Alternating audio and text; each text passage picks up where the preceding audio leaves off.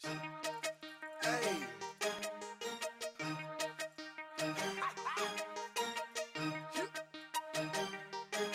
Real talk. Oh. Turn my vocals down a little bit. Coming to you from the weirdest city in the world, Austin, Texas. This is the Sports Buzz. With your host Spencer Spillman. God damn it, man! I swear you guys rip on me 13 or 14 more times. I'm out of here. and his co-host, Zach Chandonnet, What? Did we just become best friends? Yep. and of course, the extremely unqualified producer, Ballad. I have no idea what I'm doing, but I know I'm doing it really, really well. Time to sit back, crack open a cold one, and enjoy the ride. Here's your host, Spencer Spillman. What's up, everybody? Welcome back to the Sports Buzz. I'm your host, Spencer Spillman, and I am back after a week of uh, being bedridden, a little sick all week, so I know you guys missed me. Um, you know, I'm back. Appreciate that. Appreciate that, Coach. Um, we're missing Chad this week, so we're, we're down a co-host, but we're back a host, which, in my opinion, is better trade-off. Um, Coach, you handled yourself all right. Um, you know, you, you're probably a little bit more harsh on yourself than than most of us would be. But uh, it was a good episode last week without me. So it was good to be back home in the cave. It was Yeah. comfortable. Uh, uh, I'm, I'm back here. You know, it's it's where I belong now. Stuck in Coach's cave. Um, and Ballad, as always, you're you're doing your thing. Hi there. Clicking buttons, pressing away. It's a pleasure to host this podcast. Yeah, man, we appreciate you hosting us here. It's a lovely, uh, lovely Casa de Ballad here in Austin, Texas, uh, where we are always recording on every Tuesday night. Today is August the 1st. Guys, it feels right. Um, we're, we're right there. We're getting close to what we all love. Um, but as always, the show is sponsored by the beautiful, delicious Strangeland Brewery. A beer for any occasion. Beer for all occasions. Beer for every occasion. Um, thank you guys. We are drinking the Plowshare this week. It's a nice little uh, pleasant surprise. So thanks to the guys down there at the brewery over there off uh, Highway 360 and Bee Caves. Um, as always, you can listen to the show on SoundCloud and iTunes, uh, at least for now. Um, we'll get into that in our uh, in our show business. Um, this is the Pro Show. And uh, like I said, we'll get into our, our show business here in a second. Um, we do have some Gold Cup to talk about. U.S. getting a big win, um, bringing home some hardware for first time in a while. Um, then we'll get some first impressions on NFL football because this past weekend was the last week without football for what till the first weekend of February. Yeah, don't make me think that far in advance. Yeah, it's uh, we got a long time, boys. Long time, and we got football coming up this week, and it is America's team on Thursday night. We'll get into that in first impressions as well. Um, I mentioned Strangeland Brewery. They do have a party coming up. It is the Oktoberfest party happening in September. Yep. On the 23rd, got a new beer they're un- unveiling, the Oktoberfest. Um, should be a good time, and uh, I'm always a big fan of Oktoberfest beers. I was talking to the guys about it at the brewery. They said it is awesome. It better be. It better be. They, they haven't It's let me down fermenting yet. right now as we speak. Alright, they haven't they haven't made a bad batch yet. That's right. And then our other sponsors, Mountain Breeze Campground. Um, got Wes Nixon out there this Saturday. Wes is always a good time. So go check that out out at the campground. I was out there yesterday trying to get some work done on my uh, car that is without AC. So it's a struggle. Car is not fixed. Moral of the story. um, short story. Uh, but uh, you know, it's always good to be back out at the campground and uh, just sitting around having a few beers, waiting on someone to show up and fix my car. But uh, just sitting over the river watching, uh, drinking a beer is nice. There are worse places. There to are be. worse, worse places to be stuck for sure. Um, you can follow us on Twitter at SportsBuzzTX. You can follow our sponsor Strangeland at Strangeland Brew. Mountain Breeze is not on Twitter, but you can check out their website, find out who's playing every single weekend for the rest of the summer. That's at www.mountainbreezecamp.com.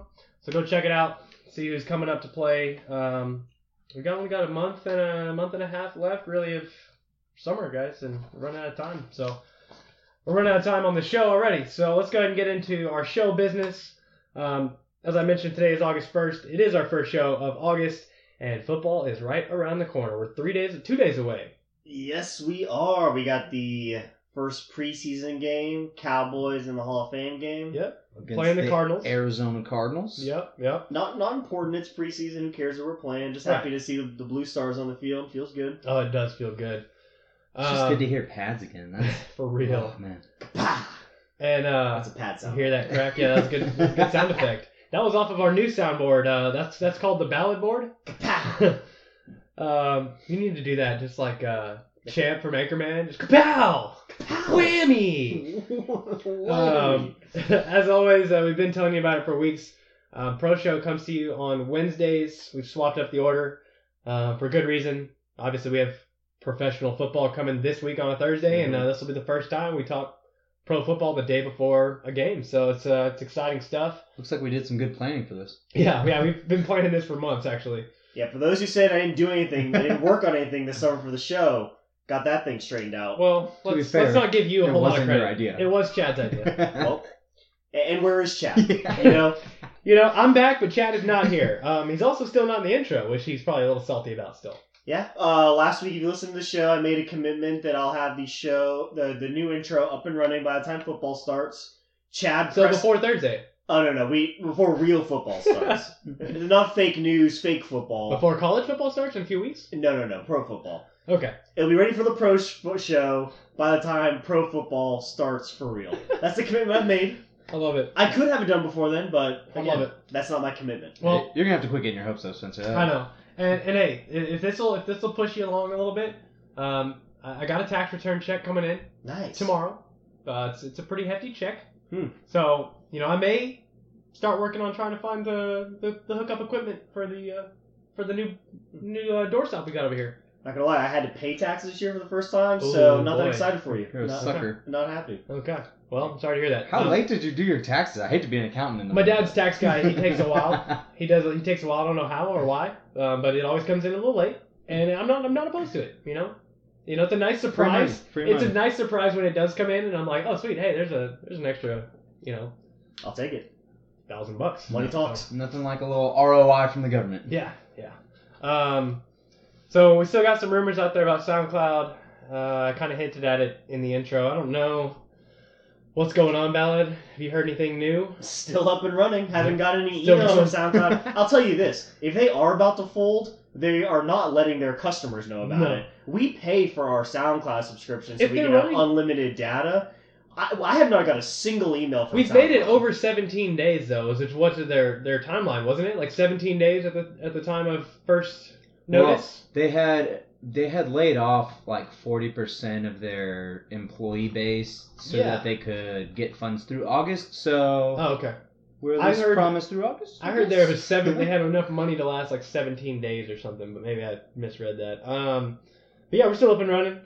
We got a fantasy football episode we've been telling you about. We got an announcement date on that, right, Ballard? We do. Why don't you, why don't you tell them the date, Spencer? What are we gonna put that at? I'm Uh, sorry, I'll tell you the date. It Yeah, I is- can't remember. You just told me like 10 minutes ago. That's a long It time. is going to be August 29th. Okay. So what is that? Four or five Tuesdays from now. Last Tuesday of the month. So Yep. yeah. Um. So So we're those episodes will come out the thirtieth and the first, yes, right in time for your drafts. just in time. Most people, at least the smart people, draft, Draft a week. late. That Labor Day weekend, so hopefully you'll get some nice little insight. We'll have some tidbits, uh, some things to look forward to. Yeah. Uh, maybe some surprises. Maybe. Maybe. Depends Yeah, on what should- happens in preseason. You never know. Should be a fun episode. Uh, we are inviting p- uh, listeners to participate in a mock draft while we do the show. We'll do a mock draft live, and we're also going to invite listeners to call in with crazy fantasy football stories, tidbits, anything you want to do. So we have some invitations we want to send to some of our loyal experts who have called in over the past almost year that we've been doing the show. we're almost to a year. Crazy, huh? Wow. Um, so those invitations will go out, and if there's open spots, we will allow listeners to kind of let us know if they want to be part of it. But should be a really fun episode. We Oh, got some other fun episodes coming up for football season uh, that I think we'll talk about in the amateur hour. Yeah, so we're gonna do what two hours of, of just fantasy talk, huh? S- two straight hours. Yeah, I like it. So it's gonna be fun. Um, but first, before we get into um, talking a little bit of soccer, Coach, I think you got to explain yourself a little bit. Uh, I do. You know, the power got to my head a little bit last week. Uh, I got a little too comfortable in the coach's cave. Let me let me set this up, okay? Because you're the one who's got to explain yourself. So we voted on some rules a couple of weeks Y'all ago. voted on rules. I, I was gonna make myself look good. Yeah, so you were you were here for the vote, if I'm right, and I'm pretty sure we established some host duties, Mhm. just some general ho- some things the host has to do it, and it's not even that much. No. What was the first thing? You got to sit in the coach's Sit in cave, the coach's cave, which, Which- apparently you did. which you did. You did a great job with Right. that, One for Spencer. one. You look good over there right now. I, I feel good. And then I think the only other rule was that you got to clean up the beer cans at the end of the night. That is true. There's four of us here usually. We're thirsty guys. You do the math on how many beer cans we could have laid around here. And you know, coach, you know, you fulfilled half your coach du- or uh, host duties, but you know, it came in at the end of the night. There were there were beer cans everywhere. I gotta ask you, why don't you go ahead and explain yourself? Uh, you know, our rules are are growing. You know, we've got quite a few uh, on-air rules uh, and some studio rules, but it's becoming a lot like the secret menu at In-N-Out. you just got to know about it, but you also got to remember. I gotta say, I just dropped the ball on this one, fellas. I cleaned it up though when we got here. That's after right. getting called out, of course. Which I Uh, appreciate.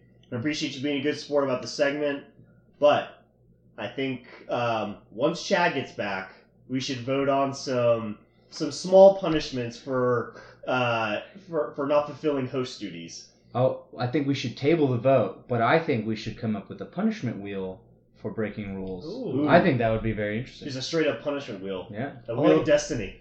I I'll like tell you all story off air about that. All right, let's go ahead and get into some sports talk. 'cause That's what we're here to do.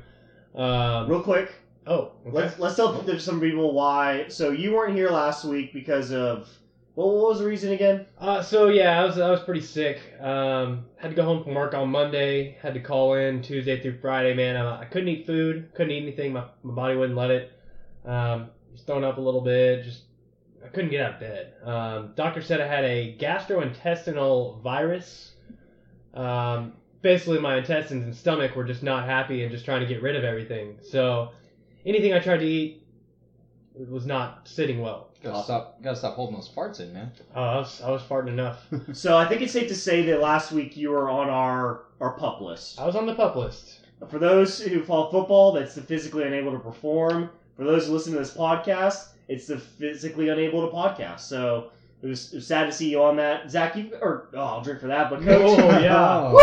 Woo! It's early, man. Um, Secret menu. you you you're are you playing injured today or what's going on? So I'm, I'm fighting through the pain. Uh, you know, doctor says I either got some IT band issues, um, but more worrisome, it may be my meniscus, which could require surgery. Uh, we'll find out in a couple weeks, about two and a half weeks, and see how things go. Hmm. Um, see if what happens when I get back in the gym. But as of right now, I'm okay. A little Yeah. uneasy, but uh, got a little bit of a limp. But you know, We'll keep you off the pup list then. the ladies like it.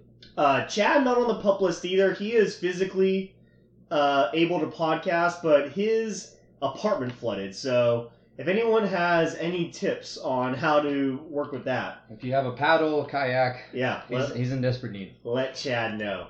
Sorry. Let's get into that Gold Cup uh, recap, shall we? Yeah, yeah. Let's. Do you want to do Gold Cup first? You want to talk uh, Barcelona Real? Because I got a lot to say about the Gold Cup. Let's talk about Let's- the Barca let's- game yeah, first. Yeah, yeah, Let's talk about the International Championship Cup, uh, which is a, a preseason Basically tournament preseason soccer. done for pretty much European soccer. Here in America, it's a tour. Like they do the Asian tour, and then they have the American tours for those countries that just don't had- get to They see. They had the Manchester Derby in Houston. they had now El Clasico in Miami, which is cool. You know, these American fans don't obviously have the greatest access to travel overseas and watch some of these the, the best players in the world. Um, So it's cool for the, the fans to be able to see it um, close up and in person, and to see the two two of the argued best teams in the world um, right here in, in America in Miami with a with a huge Spanish speaking culture and a very uh, diverse culture there in Miami. To have you know two teams from Spain, it was uh, it was quite an atmosphere. Um, Coach, why don't you break it down and give us uh, some of the storylines? You know, first thing, Ronaldo wasn't playing because he was dealing with uh, what tax tax evasion stuff? Yes, or- so Ronaldo's going through quite a bit of an ordeal back in Madrid. Uh, wasn't available because he had to appear in court. Yeah. Uh, he's got to explain basically some tax evasion charges. Well, uh, explain yourself. for uh, about four years worth of filings. Um, he could actually face up to 20 years in prison. I doubt that would happen, but um, it's really interesting. I think it was somewhere around 14.7 million euro, um, which is about 17 million dollars American. Um, so that The interesting there, quite interesting. interesting. thing there is uh, Messi dealt with the same thing a couple months to a year ago, right? He kind of dealt with some tax evasion stuff or something along the same lines where he was dealing with some legal issues. But and back- I believe that's still ongoing I as well. I So think it is. I mean, it's just it's kind of weird that these guys make so much money they can't just yeah, but report it. the stars were still out. The stars were still shining, and they shine bright. Um, you know, break it down a little bit. Let us know. can't find this game. Come on now. trying to look for it. Um, but basically, this game got off to a hot start. Um, Barcelona took the first goal of, of the game. Uh, it was a nice little Lionel Messi making a move in the box uh, and then taking a sweet rip over the back corner. Um, and from there, the goals just started flowing. Yeah. Uh, three goals within the first 13 minutes of the game.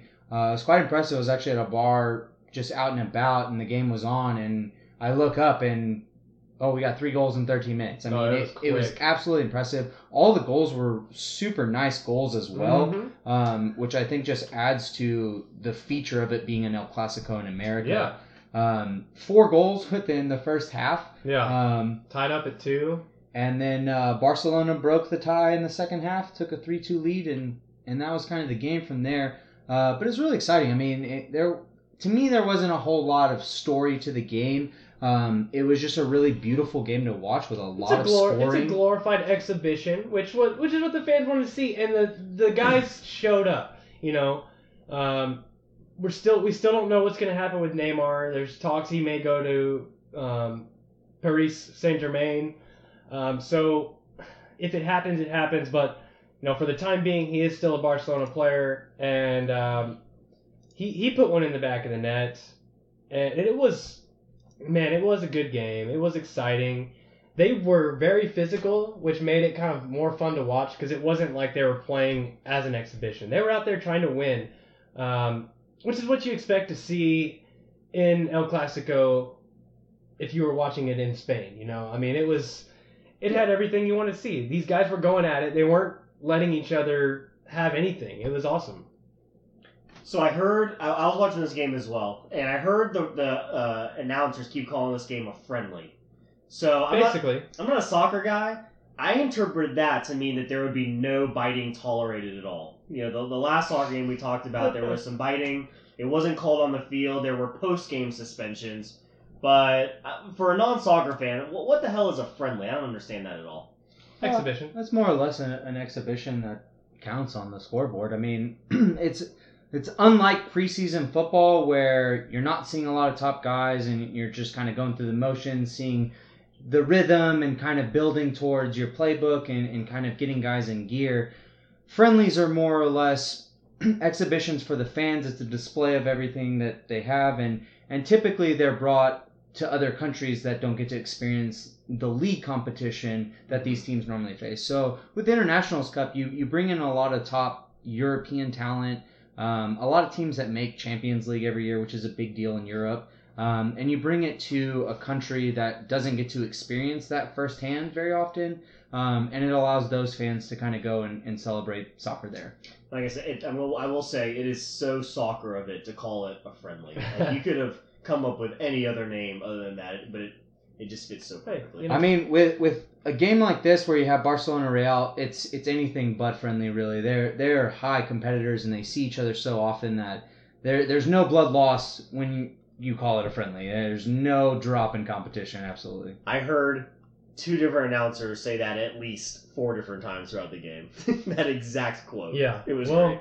We'll get into the game of the week that was not a friendly. Um, it was worth something. It was worth the Gold Cup. And I think it was 2004 the last time the U.S. has won the Gold Cup. Uh, they were playing Jamaica. Um, Jamaica beat Mexico in a, in a pretty exciting finish in that game. Um, and it I mean, this one delivered everything it wanted to as well. I mean, it was down to the wire. It was two teams. You know, you had a big injury early on in the game um, with Jamaica losing their best, probably their best player on the field, their um their captain Andre Blake. And probably one of the best players of the tournament. Yeah, oh yeah, for sure. honesty. Yeah, and uh, I think he ended up winning the Gold Glove for Mhm. best goalie. Um, he's a goaltender, I believe, in Philadelphia in the MLS. A lot of the Yes. Jamaican players are MLS players, so they're very familiar to most of these U.S. fans. And a lot of teammates with a lot of these American exactly, players as exactly. well. Yeah. So as friendly as it was before and after the game, you know, they were out there to win. Um, and he took a nasty kick to the hand trying to make a, a save, and he played great for the 20 minutes he was out there because the U.S. was peppering him. Yeah, I mean, he made a fantastic. Well, on the injury, it was really unfortunate because Yeah. he made a fantastic save uh, up to his left, and the ball just bounced right in front of him as he scrambled to get to it. Uh, an American player took a shot on goal and just happened to get ball and hand. Mhm. Um, it it looked like he broke it firsthand. Just Yeah. the way I mean, he got up, waited for the play to end, and then went down, and it was just awful to see something like that happen.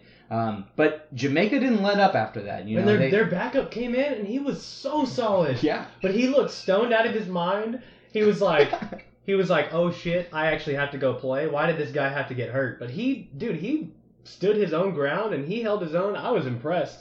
You know, I, I feel like it was uh, his name was Dwayne Miller, and he's a, another MLS goalie. He played good as as any goalie could have played. I mean, like I said, the U.S. was peppering that goal all game long. Yeah, and then uh, right there towards the, the end of the first half, you know, you saw Jamaica holding pretty strong, but Yeah. the U.S. was making great pushes. They were getting forward, they were getting numbers, they were getting opportunities. Yeah. Um, and then you got a free kick late from the just outside the box on the left hand side of the goal.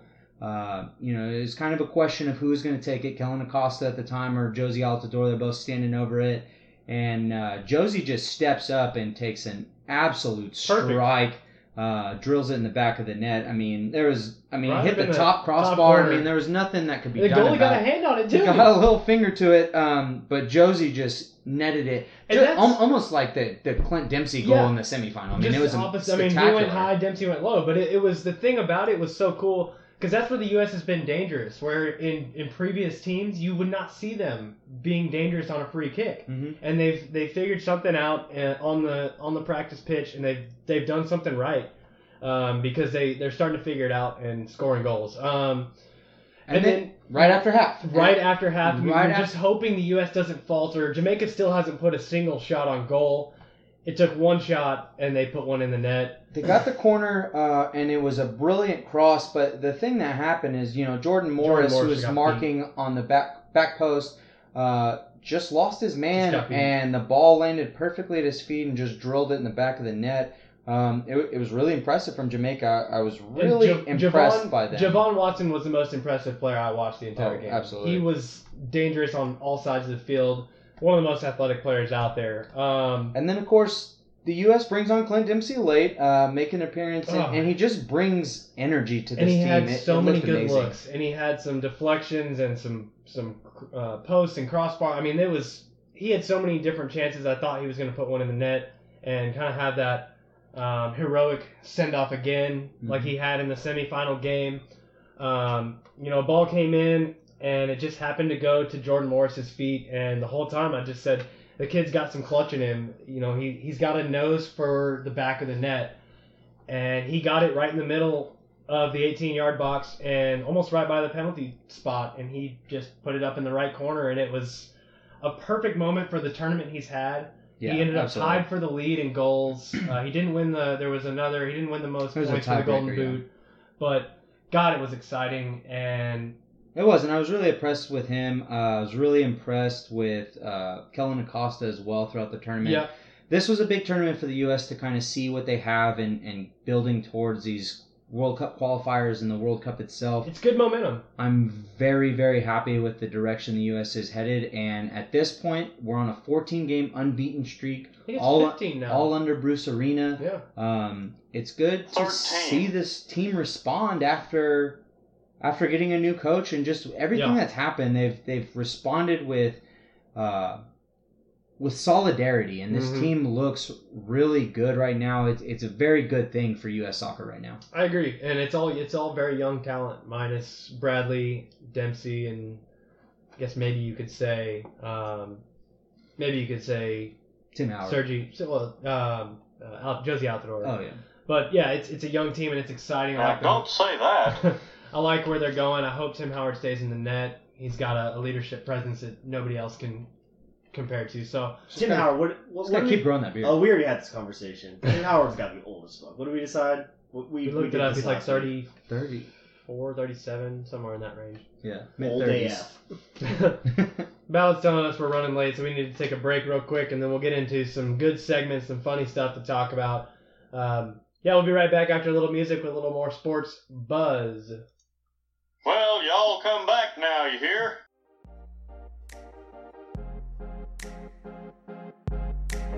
Do you feel the buzz or is it just me?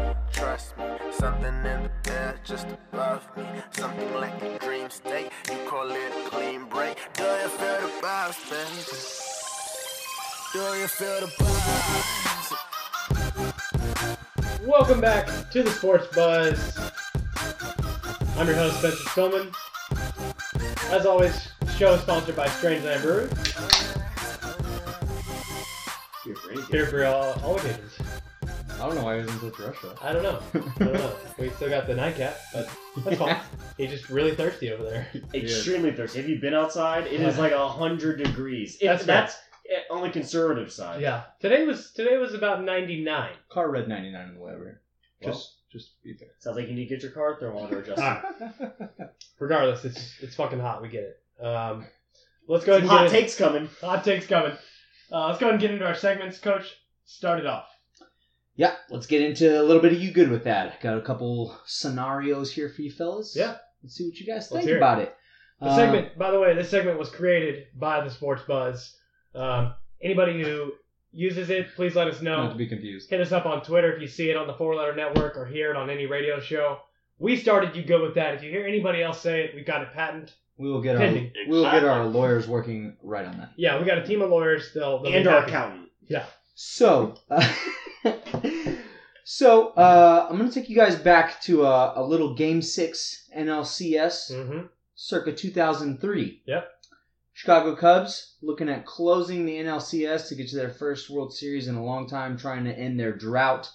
Uh, things go a little awry late in the game. Uh, foul ball was hit. Moises Alou chasing the ball gets real close to the wall, and inexplicably, some Chicago fan reaches out and messes it all up for Moises. Some guy with headphones. Uh, he's wearing headphones. He's getting beer thrown on him afterwards. Uh, we come to find out his name is Steve Bartman. He is a diehard Chicago Cubs fan who just happened to be at the worst place at the worst time and made the worst decision of his life. Uh, well, last year, the Chicago Cubs ended their drought. They won a World Series in 2016 in seven games. Um, and as a courtesy, the Chicago Cubs have given Steve Bartman a World Series ring just to say they've gotten over it. Everything has moved on. Everything is okay. I gotta ask you guys: Are you guys good with a fan, uh, an infamous fan who is known for something that was detrimental to the team? Are you guys good with the team issuing a World Series ring for that? Spencer, I'll start with you.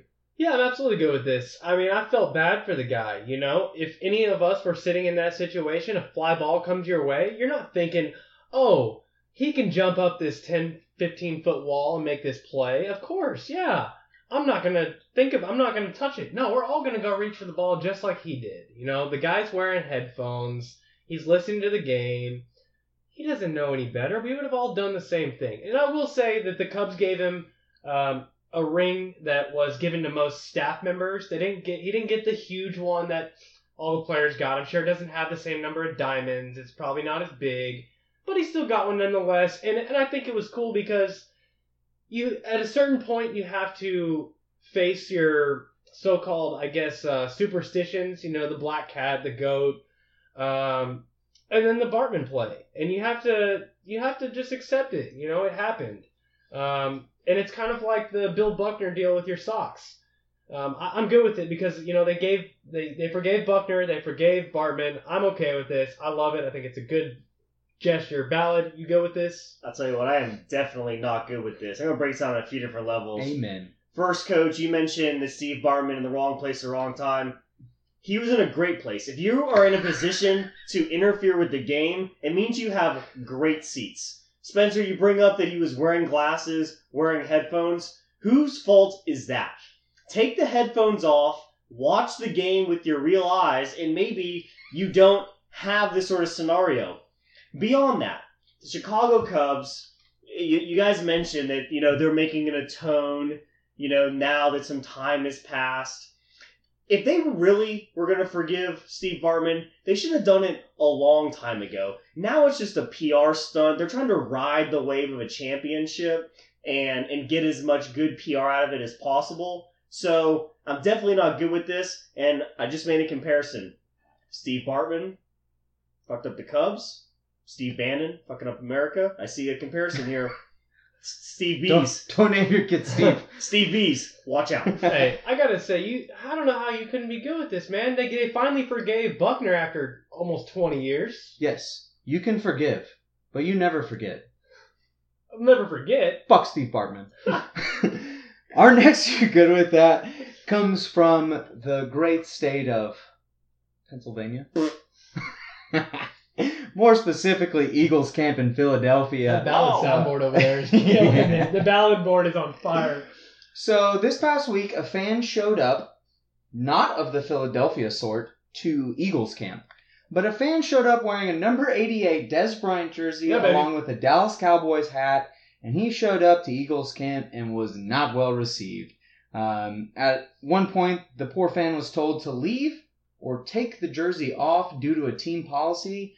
Uh, come to find out, when the team was actually asked, it's not technically an official team policy, though it is considered to be common courtesy not to wear another team's jersey. I gotta say, Ballard, are you good with a team telling some invited fan that they can't wear what they want to wear to camp? I'll tell you what, I'm absolutely not good with this. This might as well be an infringement on the First Amendment. Ever heard of it?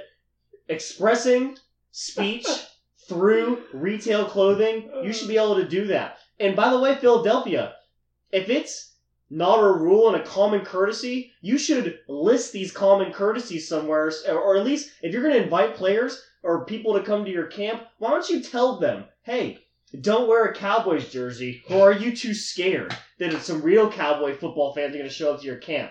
I'm not good with it. Eagles suck. Spencer, what are your thoughts? Yeah, I'm not good with this at all. I hate Philadelphia. It's a joke. America's team. We're living in America last time I checked. I'm pretty sure the state of Pennsylvania is still in America. I don't know. Most Philadelphia fans probably shouldn't be here. But hey, you know, if you're to act like an asshole, maybe you deserve it. You know? Not the guy, but Philadelphia fans. Get him out. I mean, maybe they should be kicked out for being assholes. Oh, by the way, I want to uh, preface everything I just said by I cover the state of Pennsylvania work, so if any fine businesses out there in Pennsylvania looking for mass notification software, just disregard everything I just said. I'm gonna go ahead and counter you guys on this one. I, I am absolutely good with this. Uh, I don't want No. somebody coming to my camp causing a ruckus, making a disturbance. This is about camp. It's training camp. Everybody wants to see their team, their players. There's no need to go and cause a disturbance like this. If somebody showed up in a Bills uniform at Patriots camp, I'd expect some back alley business to go down. Just beat their Maybe ass. not an Aaron, Aaron Hernandez style, but something. The problem is that it was the organization that told him to take it off.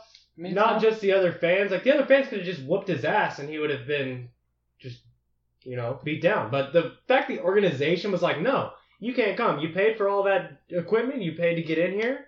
No, you can't come. Sorry, you got to And real quick, you say He was asked- he, he was didn't bring asked a gun to camp. He wore a jersey. So, you know, Y'all want, y'all want Giants and Eagles jerseys at y'all's camp?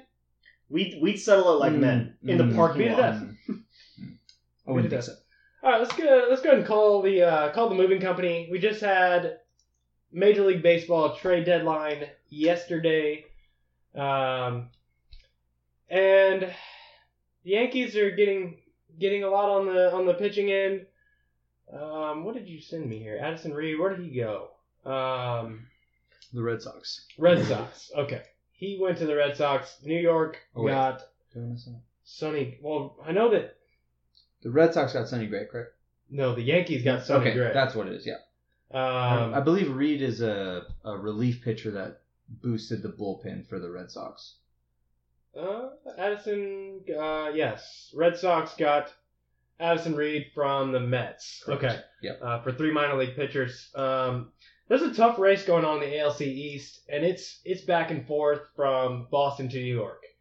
And this is everything you want in that division and with those two teams, with the rivalry they have.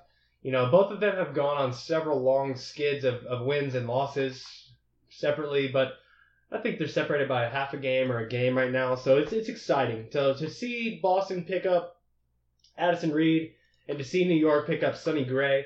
It just adds to the rivalry a little bit. Red Sox GM Dave Dombrowski uh, said that the Yankees are now the Warriors after uh, the Warriors of the MLB after picking up Sonny Gray. Uh, yeah, they have a lot of really young talent on the bats. Um, you know, this is a big time pickup with Addison Reed.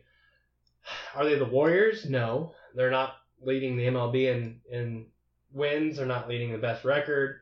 They're barely in first place in their division. So I think it's uh, maybe a bit of throwing some shade. But I don't know. What do you think about the whole Red Sox Yankees both going out and getting pitchers? Obviously preparing for playoffs. Well, this is big. Uh, the the Red Sox are going to need some help in the pen, and uh, they got two of their relief pitchers making some uh, some some minor league starts, uh, rehab starts, uh, or rehab appearances. Yeah. Um, and hopefully their bullpen gets a little bit healthier come playoff time. Um, but I, I don't disagree. You know, I think the Yankees have kind of always been this team that they go out and buy talent because they can.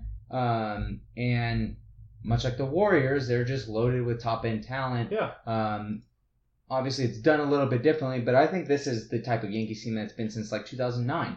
Uh, they go out, they buy big names who are hot and who have been hot in the bigs, not who are doing things in the minors. Um, and so I'm bravo Dombrowski because I, I completely agree. I mean, I think that's the style of Yankee baseball. I mean, Cashman has Of done course. a, great job in that office. Um, I'm not I'm not going to diss what they've been doing because Sure. they go out and get good talent. Yeah. Uh, it hasn't worked out for them, so I'm kind of hoping Sonny Gray doesn't work out for them as well. Yeah, and, and now the Yankees add Sonny Gray to to already solid rotation. And now they got they just picked up Jaime Garcia from the Twins over the weekend. Um, but they, they added to the bullpen of Aroldis Chapman, David Robertson, um, Adam Warren. I mean, they, they have a solid pen for sure. So, and with young talent like Sheffield and um, Aaron Judge, uh, yeah, they're the Aaron Judge, Mike Judge, what's his name? Is it- Aaron Judge, It is. Aaron Judge. Okay. Um, it's going to be a fun race. The AL East is. is. one of those it's the tightest. divisions It's the tightest one going on right now. when it's the Red Sox and Yankees being good, it's a fun race Of to course. watch from August into October. Nobody wants to watch the Tampa Bay Rays play the Yankees in a series. It's exciting. Um, Let's be let's be clear. No one really wants to watch baseball once football season comes up. So listeners, get your fix now. We're we're about done talking baseball until okay. I guess playoffs or Well- so. So let, let's talk a little more while we're at it. Yeah, while we're at it, go ahead and talk about uh, your boy from your Rangers. Was formerly of the Rangers, Yu Darvish Ballard. Go ahead and tell us um, about his move. Do you, I mean, do you know anything about this move at all? Yeah, the Dodgers picked him up. They're in the run for They have the best race. Best they have the best record in the league. They're doing fine, as I'm told. It, it, Uh, I mean, you need that kind of power on the mound this this late in the season. You gotta you gotta line up so when you hit to the World Series, you got extra arms. You know, you need those aces, those people to come in. You can't just do it with closers. My question So to you gotta have power in the bullpen, and, and Yu Darvish does that. for Coach, you. my question to you is this really a power move? Is Yu Darvish really worth what everyone said he was? I mean, the Astros apparently wanted him, and the Dodgers wanted him. Is he really that good? Because I haven't seen anything in two or three years. I think he's had a pretty down year so far, but I think the thing that you, you look at with, you know, Kershaw leads the rotation. Of course. Yu's going to step in as their number three. Right. He doesn't have to have the crazy outstanding numbers that That's fair. is probably put on his Yeah. shoulders. Um, and I think that's great for the Dodgers. I think Oh, it's a brilliant move because A, it takes a lot of pressure off of Darvish from the get go. And B, you add a one or two starter into your three slot in your rotation. That's great for playoff baseball. It makes all the difference in the world when you have guys like that and you can give time to your other starters when you need them, like Clayton Kershaw, and you need him to work extra innings. He'll be able to do that late in the season. I think it's huge for the Dodgers, especially after they just went 20 and 3 in July.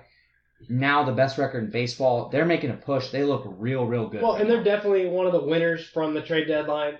Um, obviously, the Yankees pick up a big time hit on on uh, on Sonny Gray, but um, The, the other thing about Yu Darvish, you mentioned he hasn't been having a great few years. He's been playing in Arlington, a hitter's park.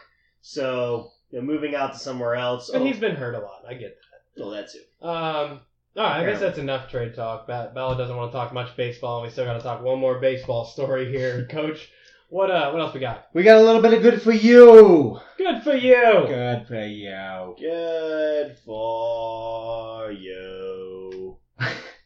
We oh, have good for you. we have five new plaques enshrined in the Baseball Hall of Fame. Uh, I will go down the list in importance, I guess you could say, uh, at least from the story that we got. Uh, but first, we'll start with Timothy Raines Sr., Yep. uh, also known as Rock.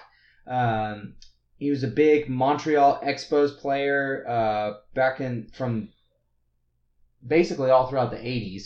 Dude, Uh, the entire '80s. And then, along with that illustrious career, he was in Chicago uh, for the White Sox, uh, in New York with the Yankees, Oakland for a short time, Baltimore, and ended his career in Florida uh, in 2002. So a career spanning from 79 to 2002. That's commendable and, and just big on all levels. That's a baseball career right there, lasting almost 30 years, yeah, I mean that's it's im- 23 years. it's impressive. Yeah, Um, next on our list, a classic. a I think One someone that we all love. one of my favorite players of all time. Ivan Pudge Rodriguez. Love Pudge. Uh, a great catcher. Uh, somebody I modeled my game when I was a young catcher playing Yeah. baseball after. Uh, just a, a really influential person in baseball. I and- wore and- number seven in All Stars when I played catcher, just because I was like, I want to be Pudge. Yeah, I mean, he, he's just someone that was good for the sport and uh, and brought a lot of youth into it. I mean, he was all about the kids and bringing them up in the game. Look, I think and I was great that he's obviously I'm not a in the baseball fan, but growing up in Dallas Fort Worth, I grew up a Rangers fan. This was the one player that I was like, yep, that's my guy. He's he's he's my guy. Short little stubby guy Short little stubby guy, with Power- a cannon. power arm off the back of the base, man. It was awesome. I love it. With a See, cannon. I'd figure you for more uh, Rafael Palmeiro, a little mustache. I did like that mustache. Everyone likes a good mustache ride. Mustache and uh, steroids. if you don't, you never had one. Uh, third on our list is good old Allan Huber Selig, also known as Bud. Good old Bud Uh, Selig. Great commissioner from 1992 through 2015. Uh, a really, really good commissioner for the league. Great to see him go into the Hall of Fame. Uh, I mean, I, I couldn't have been prouder for what Bud brought the MLB through. I mean, he went through the steroids era and he really Went to the strike. commission yeah a lot of things i mean he Yeah. dealt with a lot in baseball and he really carried uh, the league through all the bad times uh, and into some really good times as well So with that being said, I heard some takes from some other sports heads, and I'm, I'm just gonna you know give give some of them. But folks talk about that in the in the Hall of Fame. A lot of those steroid players, Barry Bonds, McGwire, Sosa, they, whether or not they're going to be allowed into the Hall of Fame and you know their careers, the commissioner during that time period is him being added into the into the Hall of Fame somewhat controversial, or do people applaud him for getting them out of that time period? I don't know. For me, as an, as an outsider, I'm, I'm kind of torn on it. i think that's the dichotomy and i think that there's those two sides there's no really in between for that Sure. and so spencer what were Yeah, gonna say? no, I, I think this is one of those one of those perfect questions, and, and everybody will. I mean, this we'll have to find out. But I love the I love the question because you look at guys like Bagwell and Pudge, who may have been in question of maybe doing a couple shots of roids, but they're in. So you know they were never caught, but there were definitely murmurs around the league of you know why were these guys you know they bulked up? How did they get so good? Um, but you know you're right. Only time will tell and it's a perfect question to ask and i think it's a very valid question that we just have to wait and see honestly. For someone like me who who loves baseball and it's obviously my first sport I think Bud Selig getting in the Hall of Fame is great for it because Yeah. I think for a commissioner, it's not about what happens, but it's about how you react. And I think Bud created a, a pretty decent system of trying to get steroids out of baseball and at least implementing good punishment for those who choose to take advantage Harsh of that. punishment. Um, and it is a very, very harsh system. So I think it's about how you respond as a commissioner to the events that you're given. Yeah. Uh, and I think throughout his career as commissioner, I think he did a very, very tremendously good job of being the commissioner of baseball. I don't think we have this data on us, but I'd like to see if there's any commissioners who haven't made it to the Hall of Fame. Uh, we can table that for another That would be very interesting. Um, number four, I'll briefly touch on it. The general manager, uh, John Boland Schuerholz Jr. Sure, though, John Uh, Ballard, my father. I'm pretty sure. That's pretty close though. It's pretty close. If Too I was bad- worse at reading and pronouncing names, maybe I'd get that wrong. but uh, here we are. And then, of course, the one I think that we all can agree is well deserved. Jeffrey Robert Bagwell of the Houston Astros. He spent his whole 14 year career from 91 to 2005 with the Astros. Uh, had an iconic batting stance. Oh yeah. Hit moonshot after moonshot in Houston. And along with Craig Biggio, was just a staple of the Astros, Yeah. even when they were a terrible team. was a you rookie. had- yeah. You had to love those guys. Rookie of the year, and then won the NL MVP in '94 unanimously. So the guy just did it right. Um, he, he just he was just a fun guy to watch. He just seemed like a down to earth dude. He's the reason And- I wore eye black. Yeah, and him and him and uh, Biggio were you're right. They were the staples of the Astros throughout the '90s and early 2000s, and and that run they made to the World Series back in '04 was was really really exciting. Um, I'm I'm super happy for Bags. Yeah. So for those five guys, good for you. Good for you. Good for you. All right, Ballard, what do we got next? Next, we got a little bit of money talks. Our boy Odell Beckham Jr. from Who's the our Giants. What, what, Whose boy is that? what? You're right. It's Sarah's boy. Our fuck boy, Odell Beckham Jr. from the Giants, says that he should be the highest paid uh, player in the NFL. Uh, he recently signed the richest NFL shoe deal with Nike in the offseason, $25 million, for those who are keeping track. And now he thinks he should be the highest salary player in the NFL, citing that football has become more of a job, not something that I really love anymore. um, Then quit. I can't think of a worse case to make for being the highest played player. Yeah. But, uh, Coach, why don't you give me your first thoughts on that? Um, I mean, this kid likes to make noise, and you know, for some people it works. For me, this is not what I like to see. This is not what I want coming out of my my team. Um, I mean, it, it's salary talk. Like you- you're not talking about football, and that's what's embarrassing to me is that a lot of good guys, good talent goes by the wayside, even though they love this game because they may just not excel at something that someone else does. OBJ excels at a lot of things in his skill set, in his category, in his class of athlete. He is a tremendous athlete. He's, a, incredible. He's a top 20 talent in the NFL, period. But I think this stuff is the kind of nonsense that distracts players. I think it becomes talking points for other people that it just shouldn't. It becomes a distraction for pe- for others, not just himself, but for others within the team, and that is not good for your organization. He's a distraction on all aspects, man. And this is why I miss just a flashy guy. This man. is why I miss guys like Calvin Johnson because Calvin Johnson was the highest paid receiver for a while when he was in, and he didn't do any of this bullshit. All he did was play football, and the money came. Beckham doesn't need to go out here and talk, and this is why I just I miss guys like Calvin Johnson, who just went out and played the game, enjoyed it for what it is, and got out while they still had a chance to walk. And I, I just think it's funny because you see teams like you know the the '90s Cowboys and and the high-powered steel curtain Steelers. yeah, They weren't about giving money to the players. It was about collectively taking the salaries to build the best team and win championships and rings. And you look at like the Patriots, the Steelers, and the Cowboys. They have those rings. Yes. They have made that statement with their jewelry. This guy has yet to do that. He wants to do it with his checkbook, and that's just, I mean, that's Well, he wants to do it with his antics on the sidelines, you know, fighting the fucking kicking net, dude. Just play football. You know, you can be mad at yourself, but just play the game and shut your mouth. This is setting up uh, Odell Beckham Jr. to get hurt this season. You just you can just feel it happening. You sign a big shoe deal. You go demand to be the highest player in the NFL. Your focus is clearly not on the game. I'm, I'm going to put the over under at like week seven. I got Odell going down. So for our fantasy episode, keep that in mind. Okay. Well, hey, you know, at least he's at least he's got one thing going for him. He's not on the cover of Bad this year. Yeah, that's that's your boy uh, Brady. Tommy B.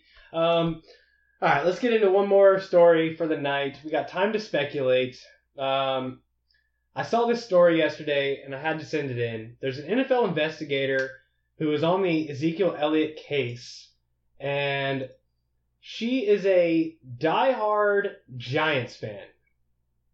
And I don't know about you guys, but this sounds a little fishy because doesn't that seem like a conflict of interest when you have to play that team twice a year and oh, well, it's not like best, they're like the biggest, the Cowboys like biggest their rival. best player Oh, on the oh, team? I mean, you know, why do you need somebody who's a Giants fan when they already beat us twice last year in the regular season? I mean, what you don't need extra help or extra fuel to the fire.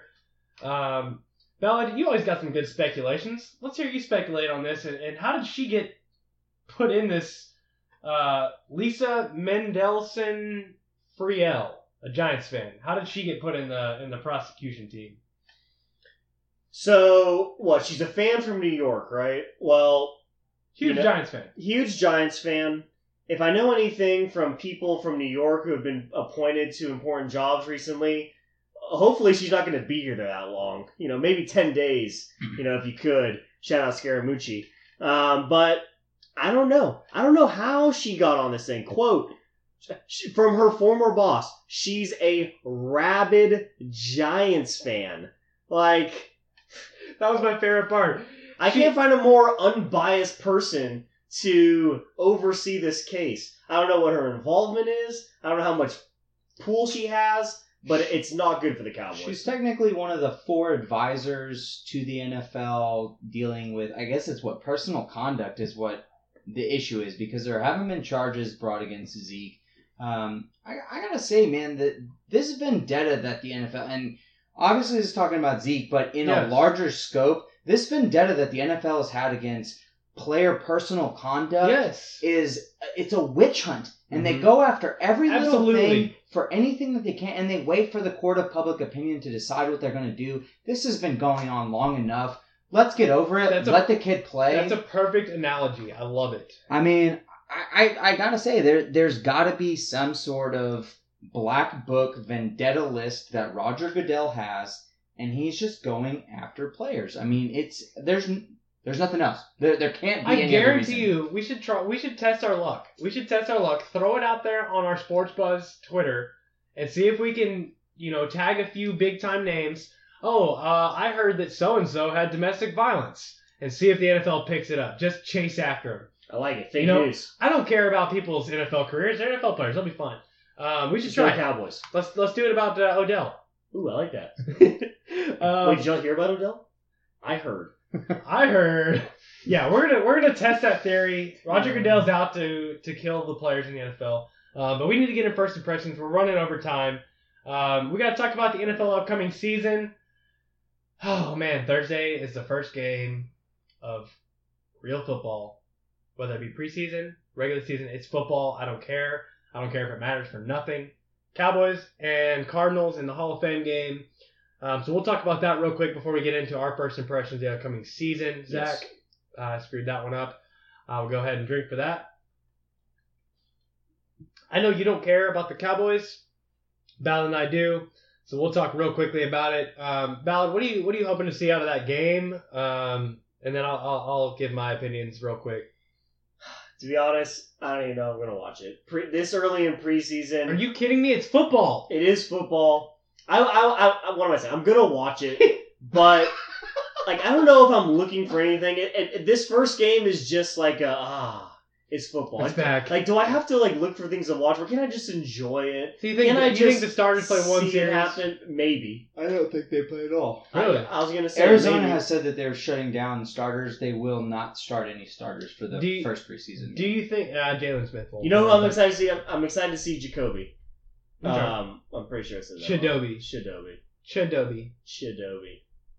I'm interested interested to see Chuck, Taco Charlton. I am too. Uh, I am that's too. what I, I. The defensive line of Dallas is what I'm really interested Yes. to see because this is where their depth is, and and there's not a whole lot there. There's going to be a lot asked of these guys, so I am very interested to see that. I am also very interested to see Kellen Moore. Uh, he got injured last year very Yep. early on, so he wasn't able to really do anything. broke it, broke the leg in training camp. Yeah, so uh, I'm more interested to see the depth of Dallas more than anything, uh, especially Kellen Moore because And they just hired, uh, just signed a new backup quarterback as well. So we'll, I mean, he'll probably get the most PT, but Kellen Moore should get a good amount. Because I, I think, in all honesty, if it hadn't been, if Kellen hadn't got hurt, it could have been Kellen last Could have year been. for Dallas. It So, could have been. Um, That's it- scary. It's great for them to have two young, really good quarterbacks who are very different in style. Yeah. Um, so I'm very interested to see the. depth Obviously, they're a little different. They throw from the other side of the of the plate, but um, yeah, I, I think you're right. I think the defense is what I'm looking forward the most. You're throwing some baseball. Yeah, did you guys catch that? did you guys not catch that? I won't listen. Oh, I'm gonna drink for it just because he caught it, but you like that, I didn't you? did. I'll drink for it too. Because he throws from the other side of the plate. That was obviously a different sports analogy, but whatever. Oh wait, because there's no plates in football. I got it. Hey, thanks for Hey. joining. Thanks for joining the party. Hey, Um, but yes, coach, I, I am definitely looking forward to uh, the defense. I want to see the the depth we have at, at secondary. You're right, Shadobi has looked very good in the, the videos that I've seen in training camp. Um, I want to see, you know, how these young rookies look. And you're right, Taco is the big name. And I did see an article the other day that somebody projected him to be the defensive rookie of the year, which I think is a bit of a stretch, but I, I would love to see it. I, I would love to see it. And I, you know, watching training camp, moving moving into what I'm looking forward to in the in the upcoming NFL season is obviously Jaylon Smith for that defense. Um, I've seen videos of him in pads working out with the team, couple plays a day. Um, he was at three three straight days of padded practices for the Cowboys. Jaylon looks good. He looks like he's got his. I mean, obviously the kid's smart. He knows football, but to see him moving at the speed he's moving and the football intelligence to to slide the line, hit the hole, and be there where the where the play is, it's got me so pumped. Ballard. I don't know if you've seen any of this from Jalen. He looks damn good, and he is moving well better than anybody expected him to. I think he starts week one. I think he's on the field. He may not start, but I think he's on the field week one, playing against the New York Giants. I love it. That's that's my biggest thing that I'm looking forward to. Um, obviously, I'm looking forward to seeing Dak and what he can do in his sophomore year. I don't want to see a sophomore slump. Um, let's just go around the horn, Coach. Give me give me a couple of storylines. Obviously, your Pats are a big deal to you, but anything else that you're looking forward to? Any of these rookies in the draft that were they're big time names? You know, obviously the quarterbacks that came out. Anything you're looking forward to big time for the NFL this year? Uh, I'm really interested to see how the Houston Texans quarterback situation plays out. Oh, yeah. Um, obviously, I've been a big proponent for uh, Deshaun Watson. Let him start, baby. Um, I, I think he will at least take over this team at some point, if not from I think week two or three. Um, but that'll be very interesting. Uh, also, Joey Bosa just went through his first training camp, and he is a beloved Charger to those fans, which I found very interesting for for Defensive as, rookie of the year. for as much as kind of the dramatics that he went through in, in negotiations last year. Um, but for me, for my Pats, it's it's all about looking at that defense. Uh, we revamped, uh, got Freeney over. It's a veteran talent. Yep. Stephon Gilmore came over in free agency, which is huge. Is that the Um, one that Edelman was fighting today? Yeah. Okay. Uh, him and Edelman got into a little scrap, and Hey, you like to see that though in training camp. yeah, I mean, they're they're Gilmore's being physical. Edelman takes a little exception. they get a little heated, boils over. I'm okay with that. I mean, obviously the Pats have a rule: if you fight, you're out of practice. Sure. But I think that that's okay for now. If this were later in the season, it'd be a huge problem. Sure. For now, and the it's good. same same thing happened in Cowboys camp. Uh, Tyrone Crawford, D lineman, got into it with an offensive lineman, and he said it perfectly. You know, I was wrong. I'm a veteran on this team. I shouldn't have done it, but we're all grown men out here. You put grown men in pads and tell them to go at each other every single play. There's gonna be heated tension, and I love it. I think that that it works in training camp. Obviously, once the season starts, It happened. It happened with uh, who was it? Cincinnati with Vontaze Burfict and uh, Gio Bernard, Yeah. and then in Indianapolis Well, with then when they have T.Y. the, Hilton. when they have the team on team practices, obviously there's going to be some of that. But I like seeing it, you know, with your guys first, and then and then getting uh, to other teams. But Ballard, let's let's hear your take on what what some of your first impressions are. my first I'm going to be looking a lot at just running backs in general and some of the storylines around them. Some of my favorites. Eddie Lacy still needs to weigh in. I think at least five more times. He had a weigh in today. I've been scouring Twitter trying to find out if he made weight or not. No news has been posted. Adam Schefter Closed hasn't broke that one yet. No news closed- is good news though. No news is good news for sure. Um, obviously, I want to see how Zeke does in his sophomore season. But outside of just my camp, I'm excited to see what Marshawn Lynch does as a Raider. I like Oh, it. That's gonna be huge. God, like he took a whole season off. You know, he's now with a new team. I'm excited to see who he is behind that offensive line. Probably the second best offensive line in the NFL. Eh, Shout out to the Cowboys. I'd say I'd say second best to be Tennessee, but they've been building it pretty well. Agree to disagree. Okay. Um, and then we have Adrian Peterson with the New Orleans Saints now. An old guy, switching teams. Can't wait to see what that looks like. And then, I mean, Latavius Murray took uh, Adrian Peterson's spot at the Vikings. So, and then we have a, a lot of really exciting fresh. Uh, Jamaal Charles is in a new place as well. where's he at now? Ooh. I want my first instinct is to say Stumped Se- me. Seattle, but I don't think that's correct. Not the Chiefs. Um, while Spencer looks that up, we got a bunch of rookie running backs that are going to be exciting. Leonard Fournette, Christian McCaffrey, and Dalvin Cook. I'm probably leaving someone off that list, but I think running backs are going to be the story of the Denver. NFL season, and it's it's going to be exciting to see kind of how the new players adjust the NFL, how old players adjust to new teams, and then of course if Eddie Lacy makes weight Yeah. and gets that Um, extra 300 grand. So Jamaal Charles is in Denver. I was wrong. Yeah. Yeah, so he didn't move too far from Kansas City. Um, I just watched a cool deal, uh, E60 thing on him on Longhorn Network the other day, which was pretty cool about him and his his wife, who they met at Texas, and then his cousin and the whole murder suicide thing with his teammate. But um, yeah, I'm looking forward to all the rookies. I mean, that's the big deal. Uh, I, that's that's what I'm looking forward as far as preseason goes.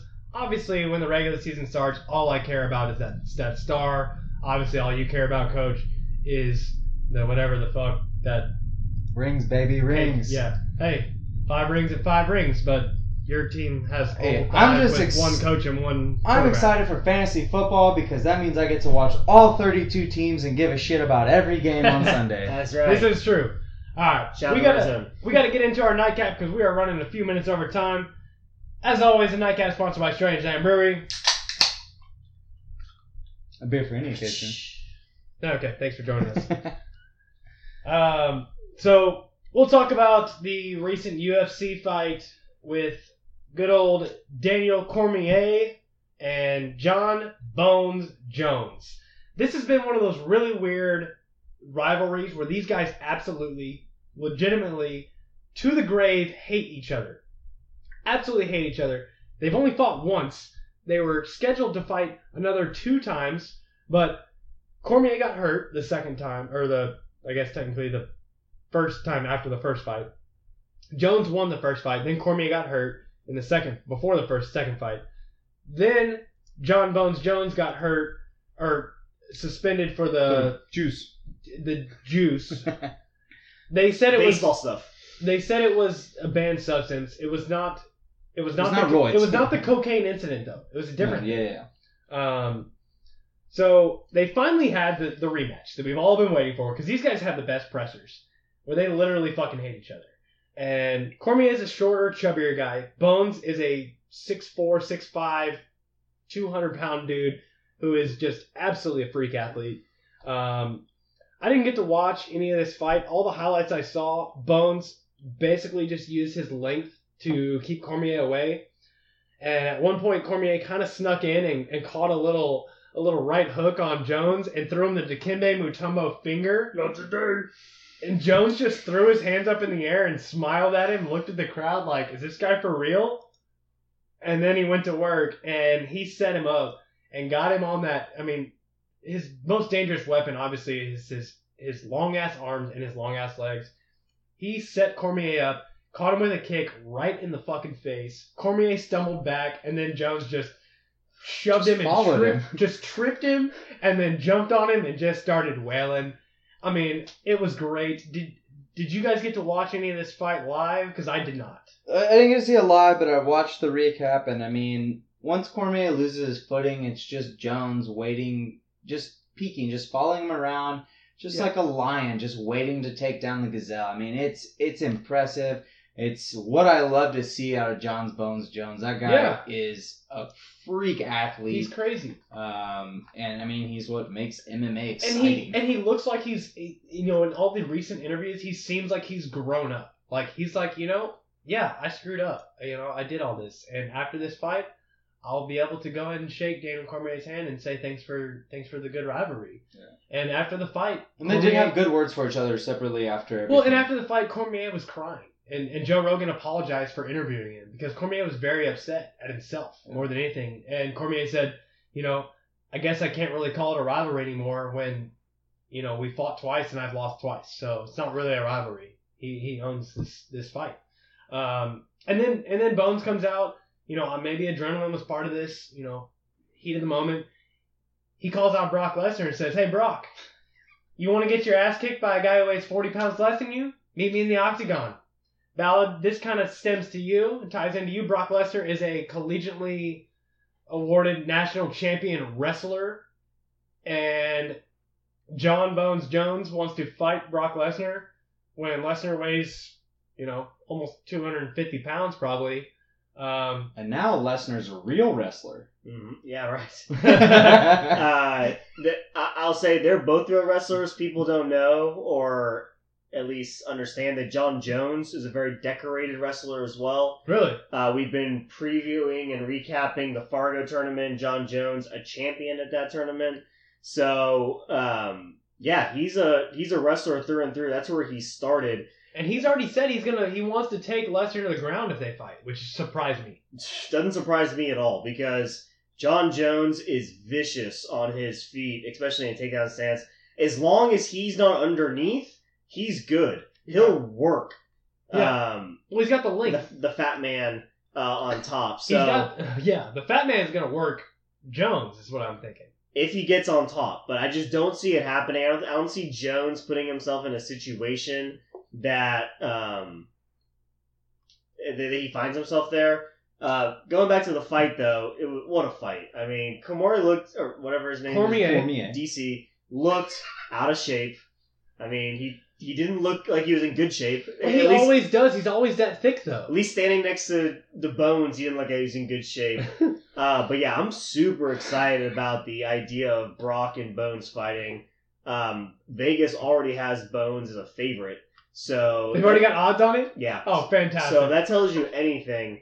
It'll Um, happen. Even minus forty pounds, and Well, Bones obviously will, he'll put on weight. lift up to it. You, I mean, you can't put it on that amount of muscle in that short of a time, but he's going to be comfortable. He's not going to have to cut down to make And- weight, which means he's going to have a lot of energy. I believe. I believe that in UFC heavyweight, which is what Lesnar would fight at, he would have to drop to at least 260. I believe is the max weight you can be in heavyweight. You cannot be like it's not like 260 and up.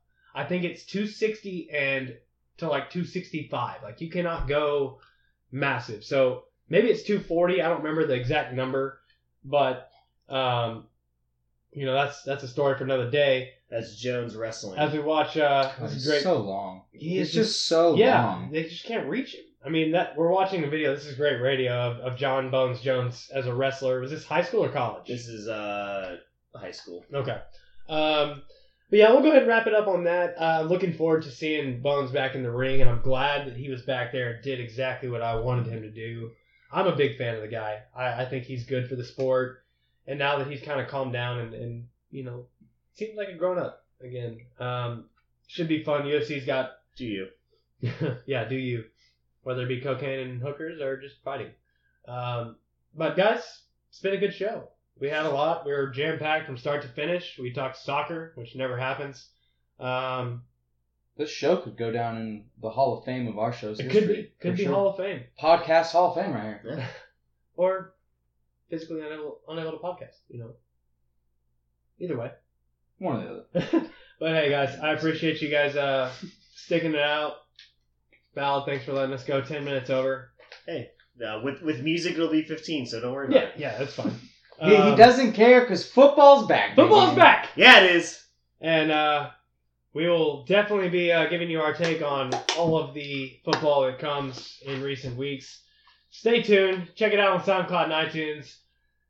Check out Strangeland Mountain Breeze Campground. I'm your host, Spencer Spillman. For Coach, for Ballard, we're the Sports Buzz, and we are out! Peace! This party is officially over.